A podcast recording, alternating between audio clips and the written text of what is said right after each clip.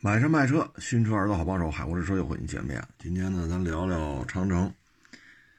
长城这个业绩一出来呀，真是让人这个怎么说呢？扼腕叹息啊！长城二二年销量啊，比二一年下滑十六点七啊，卖了一百零六万啊。后边零头咱就不说了，就一百零六万吧。嗯，海外业绩呢有所增加啊，卖了十七万啊，增加了百分之二十一啊。嗯，所以看它这个整体状态吧，就属于国内出现了一些困难，海外呢势头还不错啊，因为国内是下降十六点七，海外出口呢二十一点二啊，就增加啊二十一点二。呃，但是这里边吧，数据看呢不太乐观。整个长城汽车卖了一百零六，这个同比呢年度销量比二一年下滑十六点七，但是呢，吉利增加了百分之八，长安增加了百分之十五，啊，所以你要把这俩数加一块，说它下降十六点七。那再加上吉利的百分之八正增长，那之间的这种此消彼长，那就二十多个点。如果说长安是增加了十五个点，啊，咱们下降了十六点七，那此消彼长，这个落差幅度就超过百分之三十。当然，这个不是那么科学啊，但就这么一看，此消彼长，长城确实有点够呛啊，出现了一些比较大的问题。这个就不能再去跟比亚迪聊了啊！比亚迪的销量增加的简直是这个哎，那现在呢，这个当红辣子鸡就是哈弗 H 六，但是哈弗 H 六呢，整体的表现呢，像过去啊，曾经大概是一百个月左右，紧凑型 SUV 的销冠啊，都是哈弗 H 六。当然，具体数字没去查，大致是一百个月左右的销冠。其实放在现在，哈弗 H 六依然是就是纯油车的 SUV 排行当中，它依然是销冠。但是呢，现在这个紧凑型，你要把比亚迪的车算进来，这事儿就不好办了。哈弗 H 六卖了二十三万九，这个成绩呢，比长安 CS 七五 Plus。要多了一万一千台，啊，因为 CS 七五 Plus 卖了二十二万八，哈弗 H 六二十三万九，啊，CRV 二十一万三，啊，荣放十六，逍客十五，威兰达十三，星越十二，这是前十名啊，但是第一名呢是宋 Plus DM-i，三十八万八。其实你要纯油车排行榜里，哈弗 H 六还是销冠，可是比亚迪这个宋 PLUS DM-i 卖的太多了，三十八万八啊！如果说没有这些新能源车，这三十八万八的订单是不是就是这哥几个来分呢？啊，你不论是哈佛啊、长安呐，啊，还是那个叫什么来着啊，星越呀。你甭管叫什么吧，是不是还是这哥几个来分食这个订单量啊？但是现在这宋 Plus DM-i 一个人弄到三十八，啊，三十八万，这当中呢还有元 Plus，十六万七，啊，十六万七，也就是说这边十六万七，那边三十八，这都是新能源，十六加三十八，再加上。零头大致是五十五万辆的订单，比亚迪一家就因为它这个，你不管是超级混动啊，还是叫什么插电，甭管叫什么吧，五十五万辆订单人家拿走了，紧凑型 SUV 啊，没有它这五十五万，那不得给哈弗 H 六匀个十万十几万的订单呢？所以呢，你说哈弗 H 六说光环不在吗？其实卖的也还行啊。4S 七五 Plus 一直追，那那不是还差了一万一千台吗？星越现在是星越 L，等于一大一小俩车在这杠。那前十名的第十名是星越 L，只卖了十二啊，啊，只卖了十二，这销售业绩不算高啊。博越卖的这个只有七万五，啊，这排到了我算一下啊，二十三位了，排到二十三了。星越 L 卖十二，排第十，啊，所以呢。它在油车里依然很好，那还是第一。但是 被新能源撵的呀，这个通过哈弗 H 六就能看出来，长城在新能源这一块是有点儿拖后腿了啊。其实它的这种新能源车呀也挺多的啊，什么摩卡呀，什么那叫什么乱七八糟的，反正就就一大堆啊。这些车呢，我曾经在微博上我查了一下，我去年十月十四号发微博，我再念一下啊，这是我微博上写的，马奇朵 DHT 月销量五，这是十月十四号发的，就是九月份的啊，九月份马奇朵 DHT 五辆，马奇朵 DHT PHEV 二十七辆，摩卡二十七辆，拿铁 DHT 卖了二十六辆。你说这就是销量，啊，然后我是今年元旦一月一号又发了一个销量排行榜，就是马奇朵 DHT 卖了十二辆，马奇朵 DHT PHEV 卖了二十九辆，拿铁 DHT 卖了三十六辆，摩卡 DHT 加 PHEV 卖了二百七十七辆，这些都是长城的新能源汽车。就刚才这么多车加一块儿，三百多台。三百多台啊，马奇朵俩，拿铁一个，摩卡一个，四个车系加一块卖三百多。那之前念那个去年十月十四号那个呢，马奇朵俩，摩卡一个，拿铁一个，四个车系加一块卖了多少呢？一百台不到，一百台不到。所以我们回过头来，我们再看这个排行榜，宋 Plus DMI 三十八万八，第五名元 Plus 十六万七。我们现在再看这个数字，是不是就明白长城输在哪儿了？新能源这一块出现了明显的短板这个作为一个以带大梁的车。啊，或者说像哈弗 H 六这种，呃，SUV 啊，以这种车作为看家菜的主机厂来讲，新能源没有及时介入，没有形成一个强势的新能源品牌，这个对于长城来讲，这都是很麻烦的事儿，啊，很麻烦的事儿，嗯，新能源我们可以看一下它这个年度的这个销量排行啊。新能源啊，甭管轿车大的、小的，什么 SUV，咱就不管了啊。新能源大排行啊，反正前十名里边没有长城的车。前十名的车呢，第一名五菱四十万，第二名宋 Plus 三十八，Model Y 三十一，海豚二十，秦 Plus DM-i 十八，元 Plus 十六，汉 EV 十四，汉 DM 十二。唐 DM 十二，Model 三十二，没有一个跟长城有关系。往后找啊，呃，我看了一下前二十名里边也没有长城的车。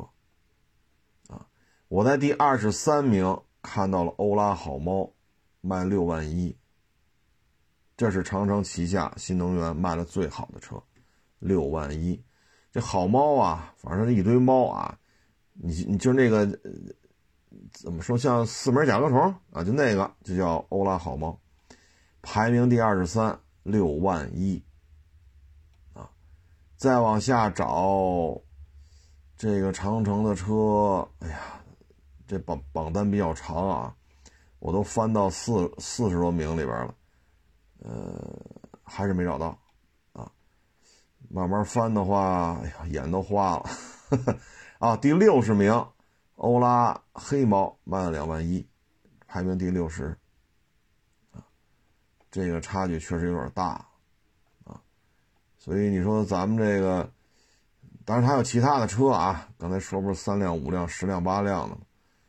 嗯，但是这个没有什么意义了，啊，没有什么意义了。欧拉黑猫呢，卖了两万两万一，啊，卖了两万一。欧拉好猫卖了六万一，啊，反正这数量比较大的就查这俩，八万多啊，因为再查都查到八十多名了，眼都看花了。等于好猫黑猫加一块卖了八万二，啊，加一块卖了八万二，这个这个成绩就没法看了，啊，这确实没法看了。呃，所以咱们这个新能源的这种短板呀，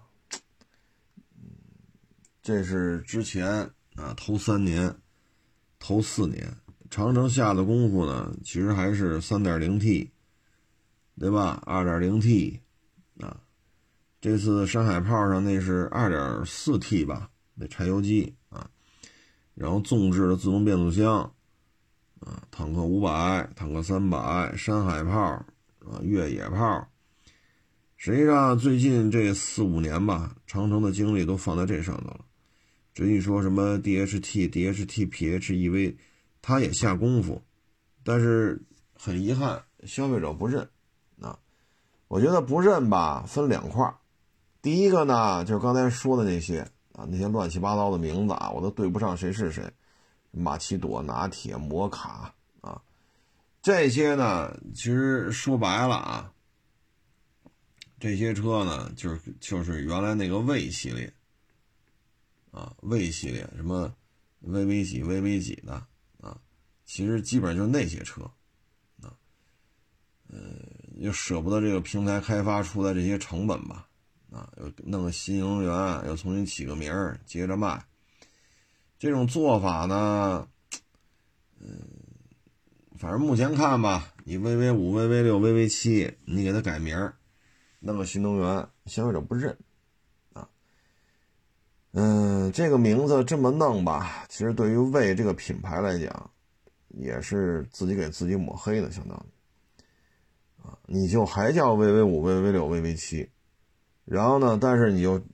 大张旗鼓的宣传，我们现在要做新能源了，还是 VV 五、VV 六、VV 七，但是我油耗怎么怎么低，你就直接这么说就完了，不要再起乱七八糟的名字，摩卡、拿铁、萨琪玛，哎，不对，叫什么来着？啊，马奇朵啊，就弄得这玩意儿不伦不类的，这个名字对于这个车系其实产生了巨大的负面作用。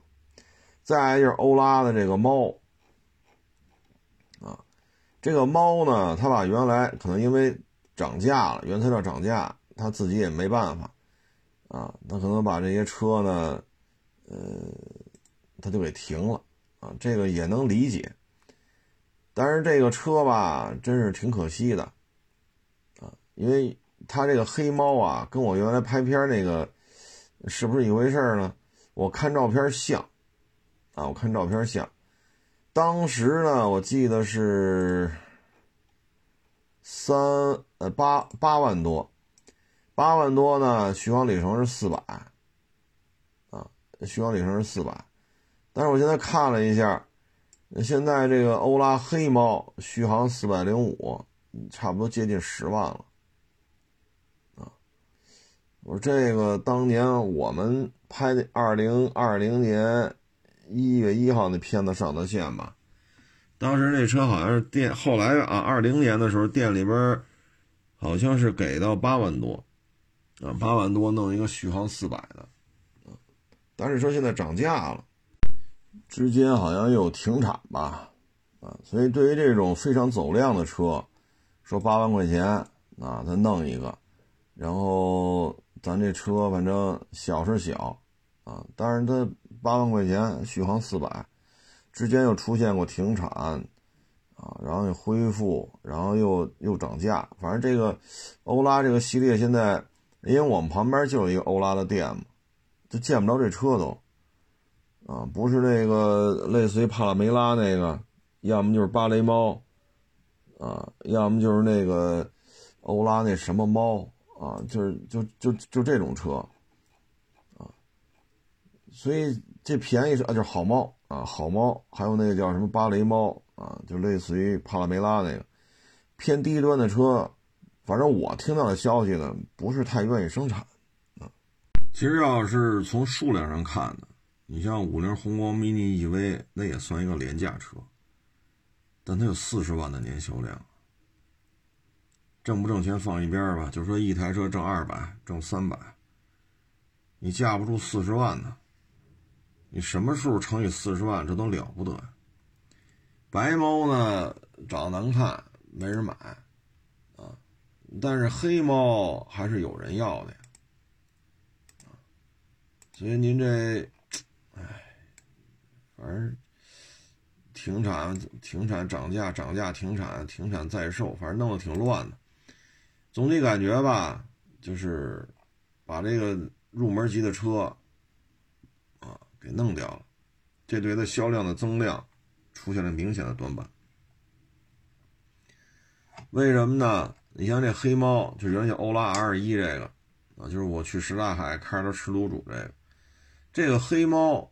它的月销量差不多啊，差不多能做到八九千台，甚至于上万。所以你说这车你给它停了，亏不亏得慌呢？然后现在它这个主推的是欧拉好猫，黑猫其实挺挺好的，好猫就贵了呀，起步价就要十二万九千九，而黑猫呢，就是原来欧拉 R 一。八万块钱，八万多点，续航四百，你一下子起步价改成十二万九千九，这种，哎，其实有些车呀是为了挣钱的，有些车呀是为了这个，呃，走量的，啊，所以咱们得把这事儿摘清楚，啊，就是俺们就跟迈巴赫、奔驰大 G 似的，我也知道那玩意儿气派。但奔驰走量是靠迈巴赫吗？还是靠奔驰大 G 呀？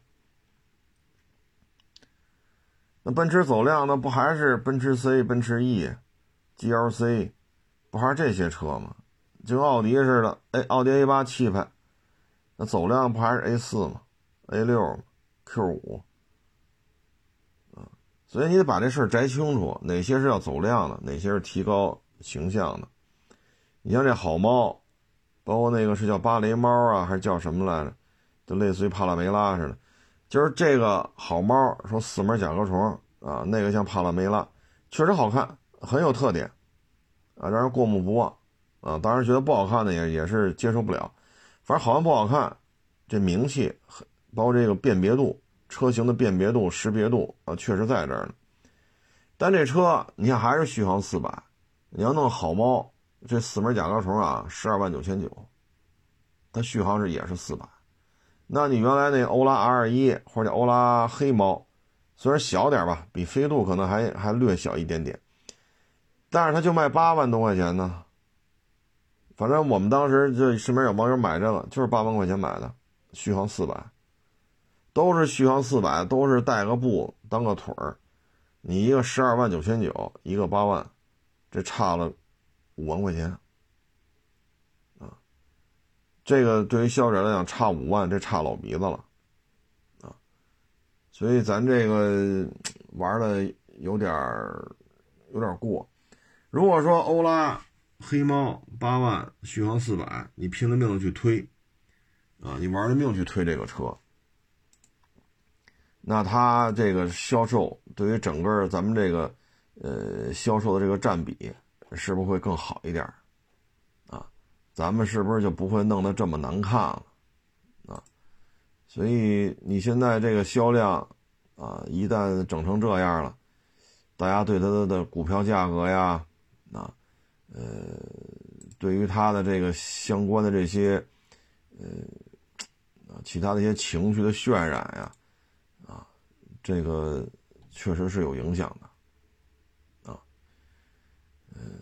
反正现在我看欧拉系列厂家公布的车就仨，闪电猫，啊，欧拉好猫，欧拉芭蕾猫，啊，芭蕾猫就更像甲壳虫了，啊，反正我看这榜单里已经没有黑猫了，啊，所以你说这玩意儿，哎，就就没有必要较这个劲，啊，你就留着它就完了，啊，你把这车留着就完了，所以。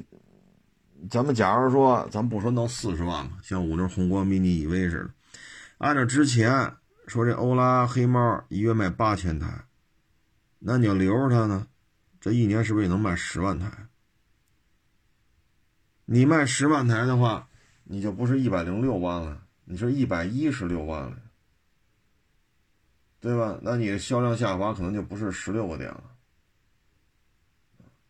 所以有些事儿吧，这就是厂家的战略决策呀，啊，这这这确实是有点问题，啊，呃，就像当年的奇瑞似的，就靠 QQ，啊，哎，接完电话接着说，啊，现在欧拉呢，好猫六万一，黑猫两万一，啊，呃，这是年度排放，但是早就没有这车了，啊，闪电猫是六千，白猫四千。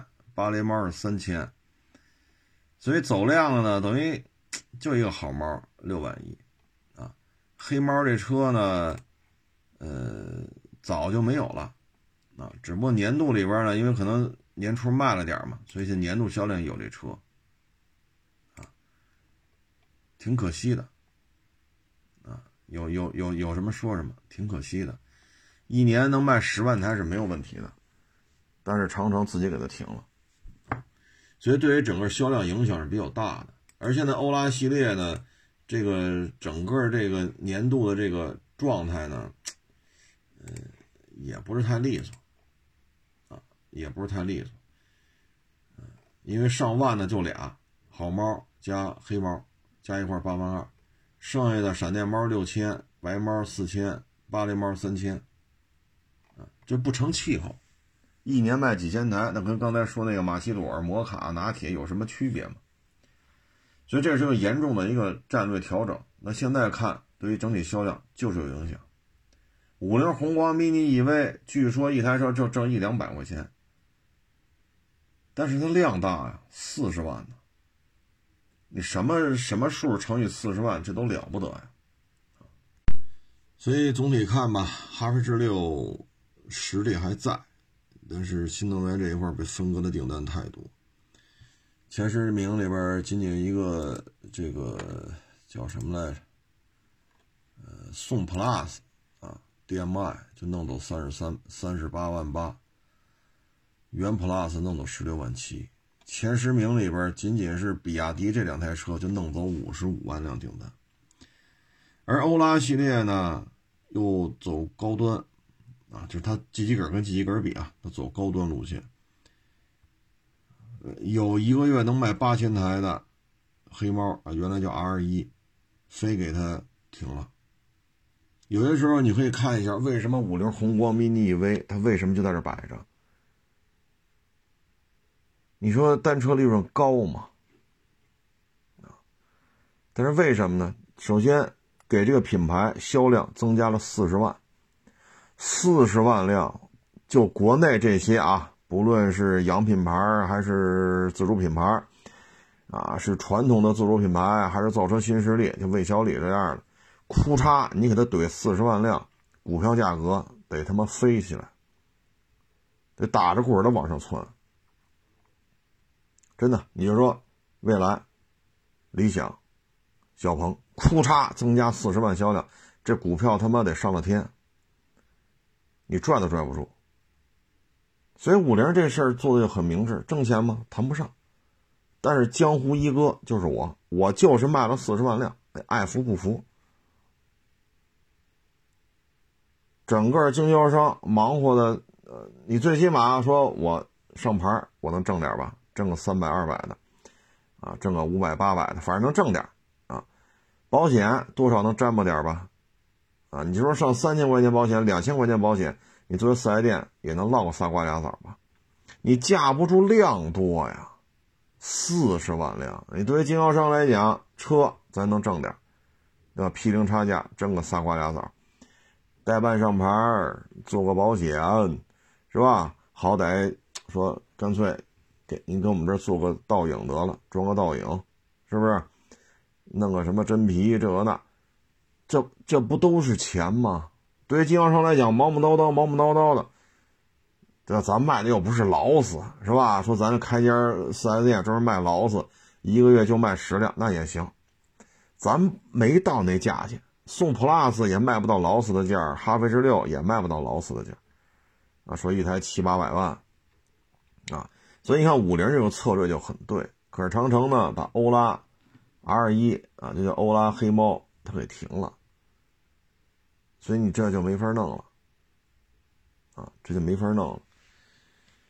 唉，至于其他的呢，呃，现在看吧，这个下滑的趋势呢，嗯，皮卡我是没想到啊，也是或多或少啊有那么一点点的变化啊，但是呢，长城现在皮卡大致的占有率呢，我看一下，大概是在百分之四十六到百分之四十八，之前呢一度超过百分之五十。啊长城皮卡呢，这个二二年卖了十八万六，海外呢卖了五万，啊，二十五年销量第一，嗯，呃，这怎么说呢？嗯，反正皮卡这一块吧，呃，应该说是没有什么对手，啊，但是我看有的数据发布呢，说这皮卡相对而言也是略有滑落啊。嗯，但是我觉得还好吧，那还好啊，还不至于那么的较劲啊。毕竟半壁江山还是他的啊。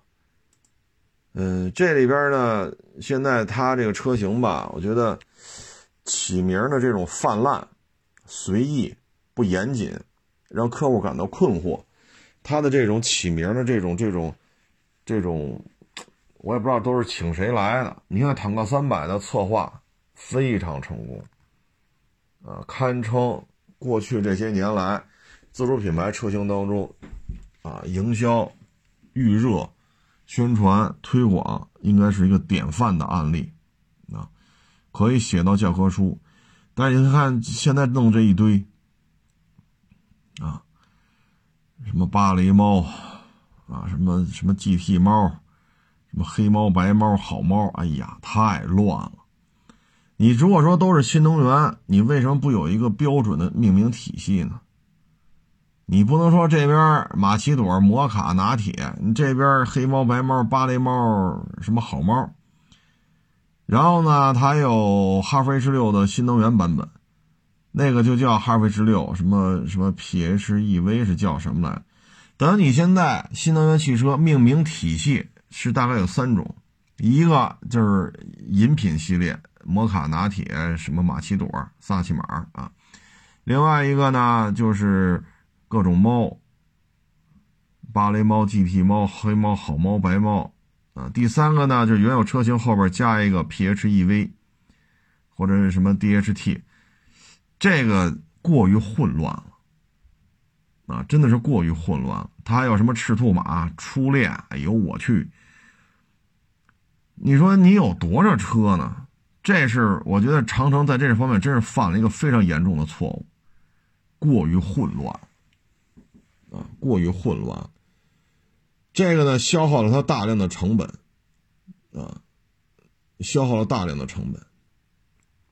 你包括欧拉这个黑猫，二零年一月一号吧，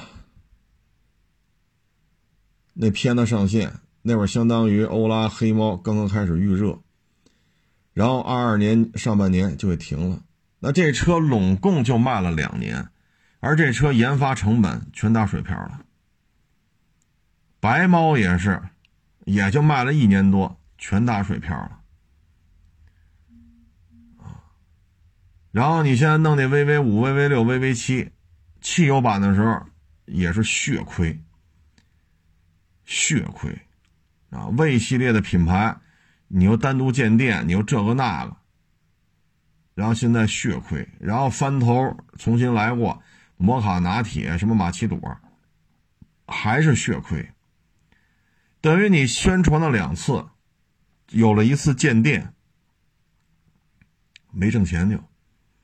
本来 V 系列能摆个坦克还挺好，结果又把坦克摘出去了。所以他这种战略规划确实出现了一些问题。你看坦克三百做的很成功，这是战术行为，这是一款车。而其他的这个庞大的这种商业帝国，真是很多事情都是矛盾的。你说咋整这事儿？啊，皮卡呢？我觉得还 OK 吧，还 OK 啊，因为我看在澳洲，呃，皮卡长城炮好像排到第几来着？第六还是第七？啊，反正在澳洲排名还是挺靠前的。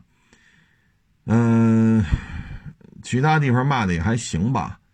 上海炮我觉得也是有一定杀伤力的，目前在国内没有竞争对手。啊，就上海炮六缸这个，所以皮卡呢，我觉得问题不会太大，只要他把这个炮系列、山海炮系列，啊，包括衍生出来那个炮的城市炮、运动炮、商用炮、金刚炮、电炮、越野炮，他只要把这些车型捋顺了，继续的去提高它的品质，继续增配，没有什么问题。啊，坦克系列呢是逆势上扬的。啊，因为坦克三百卖了十万台，啊，卖了十万台，这个很不容易，因为现在大的环境就这样，大家都缺钱，啊，所以他能卖到十万台，我觉得也是很了不得了，啊，很厉害了，唉，但是量少啊，这个坦克系列毕竟它不是一个走量的车呀，是不是？所以在这种情况之下，这个总体的这种状态吧，其实对于提升来讲是有一定的难处的啊。当然，就单一车型来讲吧，做的挺好啊。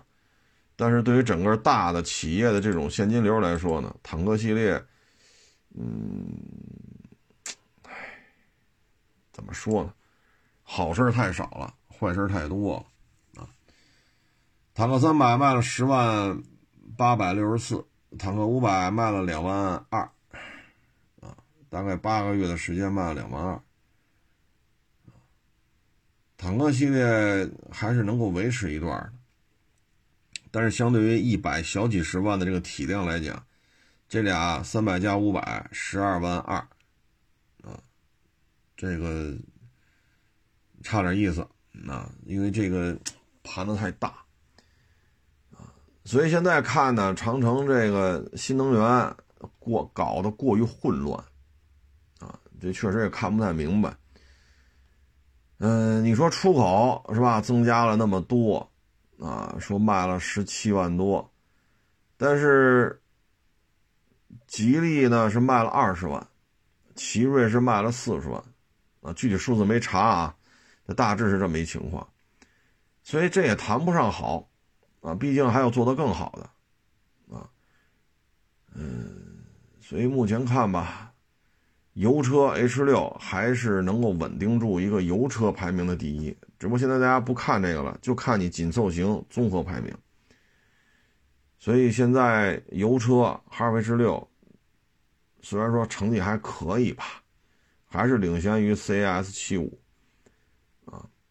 我觉得二三年应该做哪些呢？首先，欧拉系列，我个人建议，欧拉过去叫 R 一，后来叫黑猫啊。我建议四百公里续航，八万来块钱，这车还是要复产的，有这种旺盛的需求啊。你说成本涨了不挣钱，那就可以去跟五菱学习学习，他那车怎么就能卖到这个价钱？虽然续航里程做不到四百，就一百多点。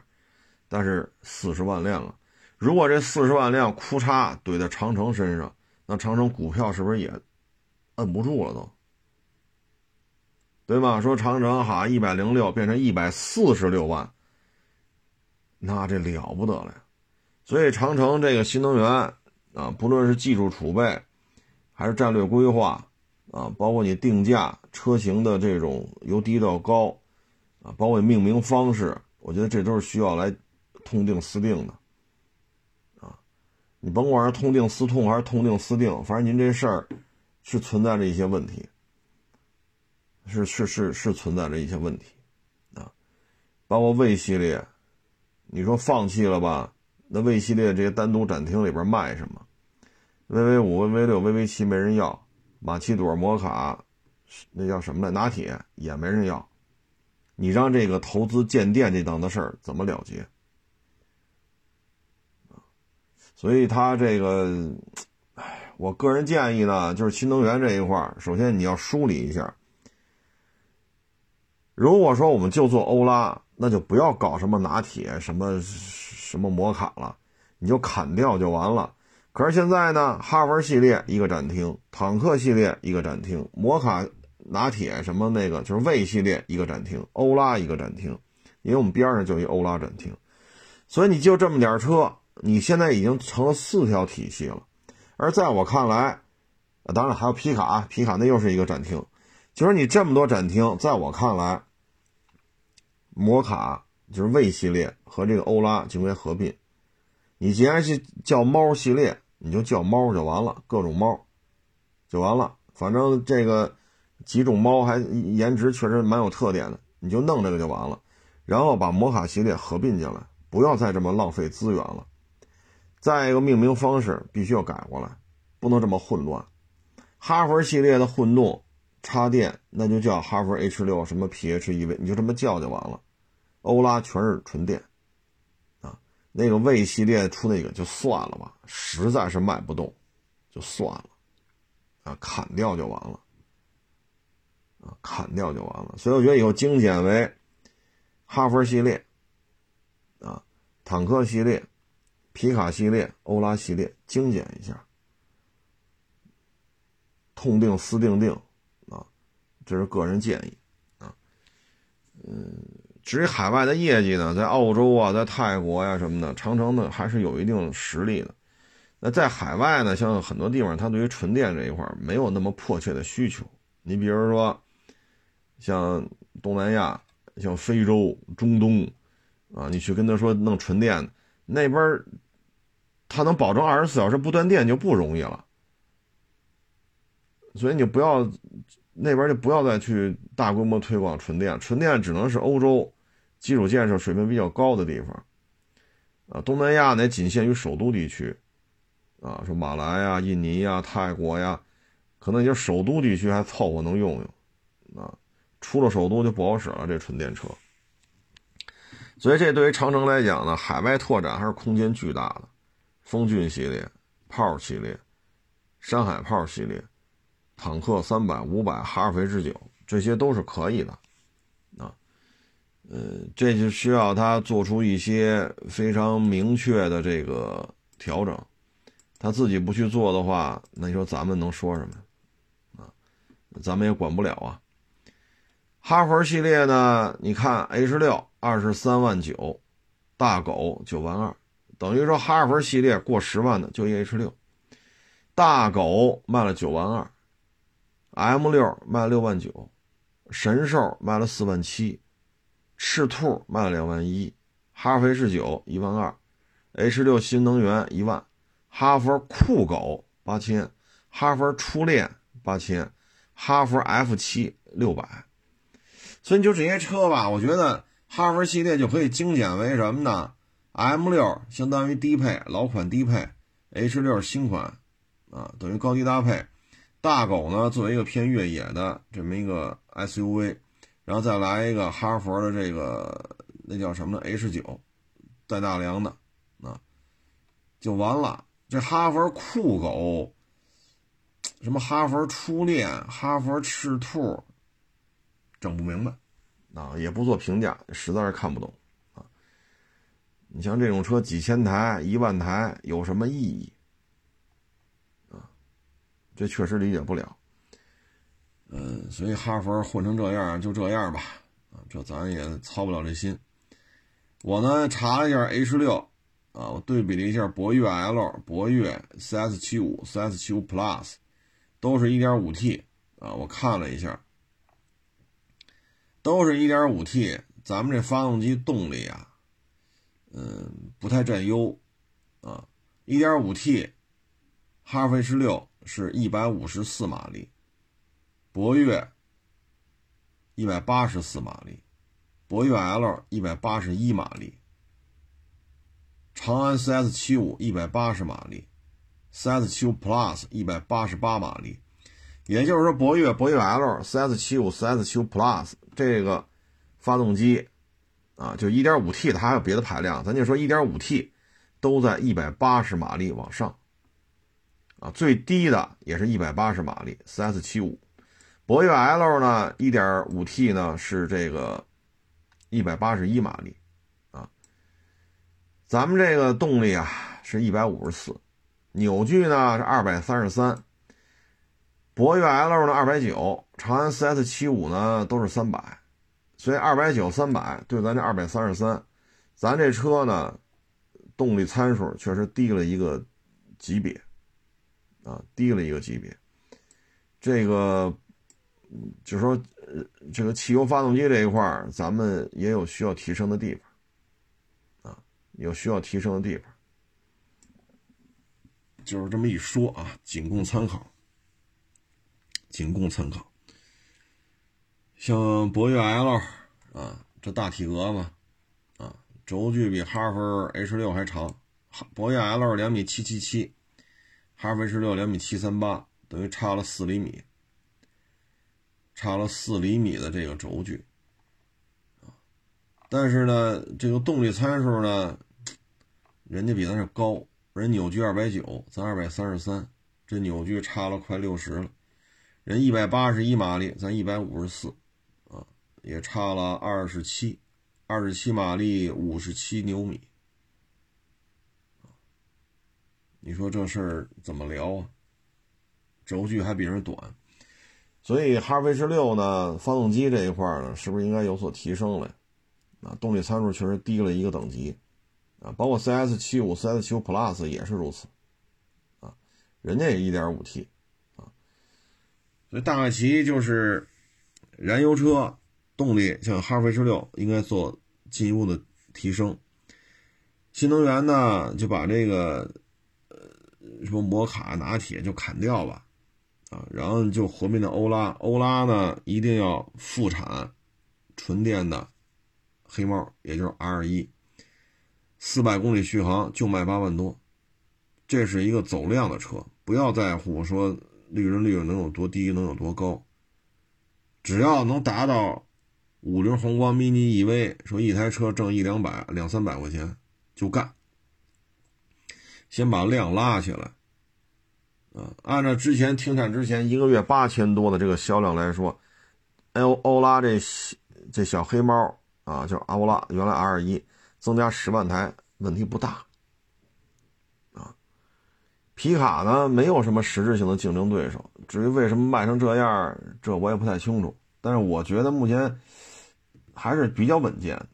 海外业绩这一块呢，长城应该是加把力气了。因为奇瑞出口量我看了一眼，说是卖了四十万辆，咱们只卖了十七，然后吉利也卖了差不多二十万辆。所以对于海外业务呢？呃，如果咱们主攻亚非拉的话呢，包括南美，啊，这个油车还是相当相当的广阔空间，啊，对于长城来讲，应该下更大的功夫，啊，下更大的功夫，啊，嗯，总体来说吧，我感觉现在缺乏一个战略规划，产品过于混乱，什么赤兔、冲烈。啊，摩卡、拿铁、萨琪玛，这都给砍掉算了。啊，如果说按照今年这形势吧，坦克三百、五百就这样了。长城皮卡呢还能稳定住，出口呢如果再增加一点，从十七万多增加到二十万以上。欧拉系列恢复小黑猫啊，四四百公里八万多块钱，再能增加十万台。啊我觉着最起码稳定住今年这基调，一百零万零一百零六万辆应该问题不大，啊，毕竟欧拉那小车小黑猫，啊，八万块钱卖四百卖呃四百公里卖八万块钱，它还是能能有十万的量的，所以稳定在一百零六应该问题不大。这就是，当然这咱就是瞎瞎逼逼了啊！人厂家有人家的智慧，咱也没有过说每年利润六七十个亿的这种做买卖，咱也没那六六七十个亿见都没见过啊。只是作为咱们旁观者来看是这样。有网友问了，那卡迪就昨儿那个，您没说二零二三怎么玩？二零二三的卡迪，你说怎么办？一共就六款车，加一个什么锐歌，七款车。那锐歌是纯电的，锐歌面对特斯拉 Model 3、Model Y 没有招架之力，面对比亚迪的车也没有招架之力。啊，它不论是 PK SUV 还是 PK 电车，锐歌产品力我觉得都挺一般的。剩下六款车，你说怎么办？CT 六一年就卖这么点儿，北美这车我也没查着销售量，欧洲也没见过这车，更不可能卖到非洲去了。那这车就这么点销售量，你说全新换代也确实在做，但是能换代到什么程度呢？人家宝马五、奔驰 E、A 六全球销量就这一个车系啊，五六亿，全球销量卖个几十万辆，CT 六哪儿卖去？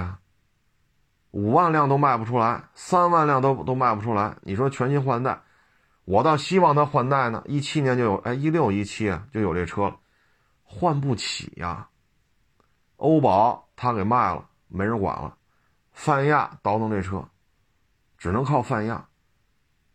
那你只能低成本去换代，你花太多的钱不行。再一个换代，现在 CT 六说有换代有谍照，二二年就谍照满天飞了。那这车是油的还是电的呀？这都是很矛盾的事情。包括那叉 T 五，它该换代了呀。那你说怎么换这叉 T 五？换油的换电的，油平台电平台。你弄纯电平台，对于卡迪这波人来讲玩不转，玩不转。你不像广汽埃安系列，人最起码还有一个不错的销量，证明人广汽这边自己倒腾电动车还是可以的。那荣威电动车也排不上，对吧？这个大通系列电动车也排不上，这在国内都没有什么知名度。你说借鉴一下 ID 三四五六，这卖的也一般，所以你说泛亚从哪儿去倒腾这个纯电的 CT 六，纯电的叉 T 五？它现在没有这个技术来源。那你说搞油车平台，那二零二三年了，咱要搞一油车平台出来，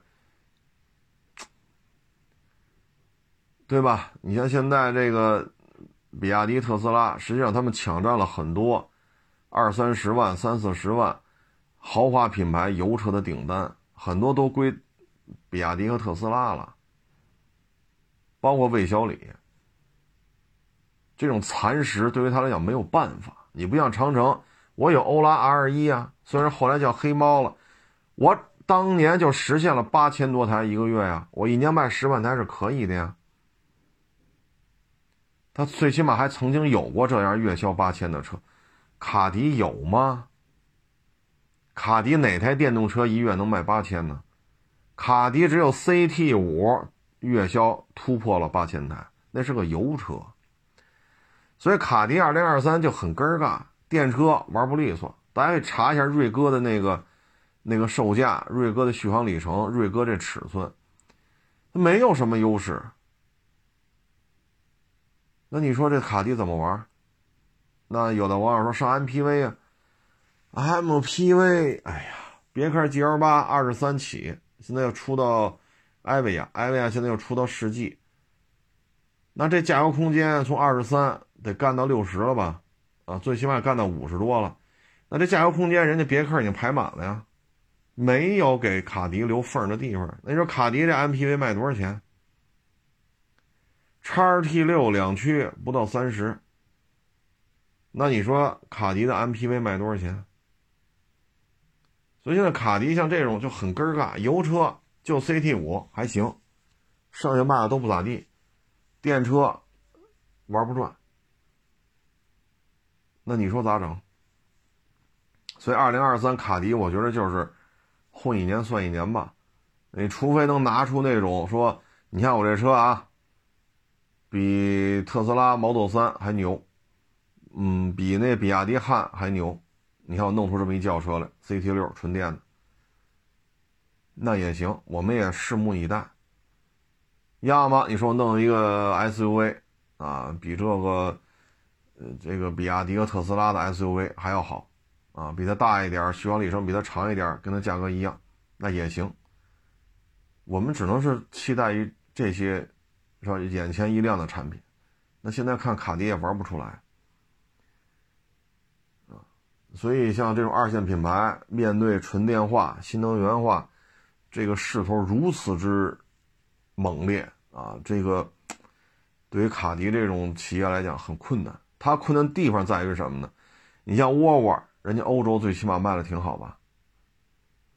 雷克萨斯最起码北美、欧洲、亚洲、非洲人都在卖吧？卡迪哪儿卖去？你说卡迪上哪儿卖？上非洲卖去，还是上欧洲卖去？它没有足够的全球的市场销量来支撑它换代的这种资金、利润以及换代的这种欲望，但是不换代又不行，所以这就它最难的就在于这儿。你说雷克萨斯没有国内这十八万辆，雷克萨斯就倒闭了？那不至于。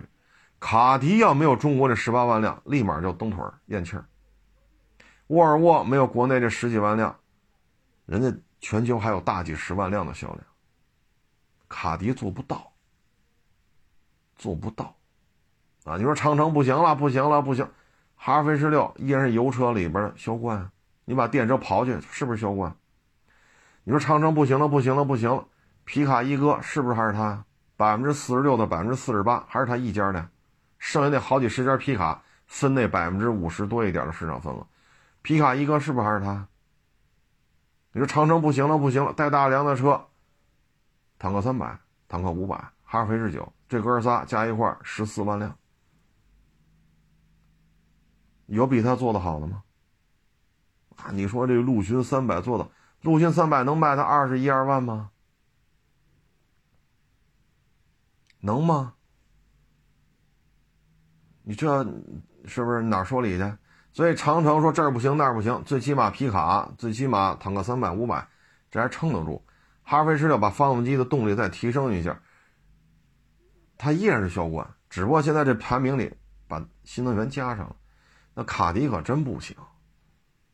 长城再不济，海外销量十七，而卡迪国内拢共才卖十八，加上海外也就过二十，而长城海外就卖了十七万多，行不行？反正两家难不一样，不一样。所以像卡迪这样的，我们只能说你要换代，我们就看看买不买再说；你不换代，我们也不看了。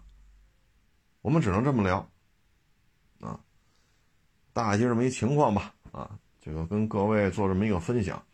您要是有这个欧洲、北美的这个卡迪呀什么的销量，您跟我说，反正我是没查着，啊，呃，也祝愿吧，不论是卡迪还是长城，也祝愿这些主机厂呢，二零二三都能够有一些呃非常得人心、非常得烟抽的车型推出，啊，也都希望，不论是长城、是卡迪还是其他的这些主机厂，在二零二三年吧。都越做越好，啊！欢迎关注我新浪微博“海阔试车手”。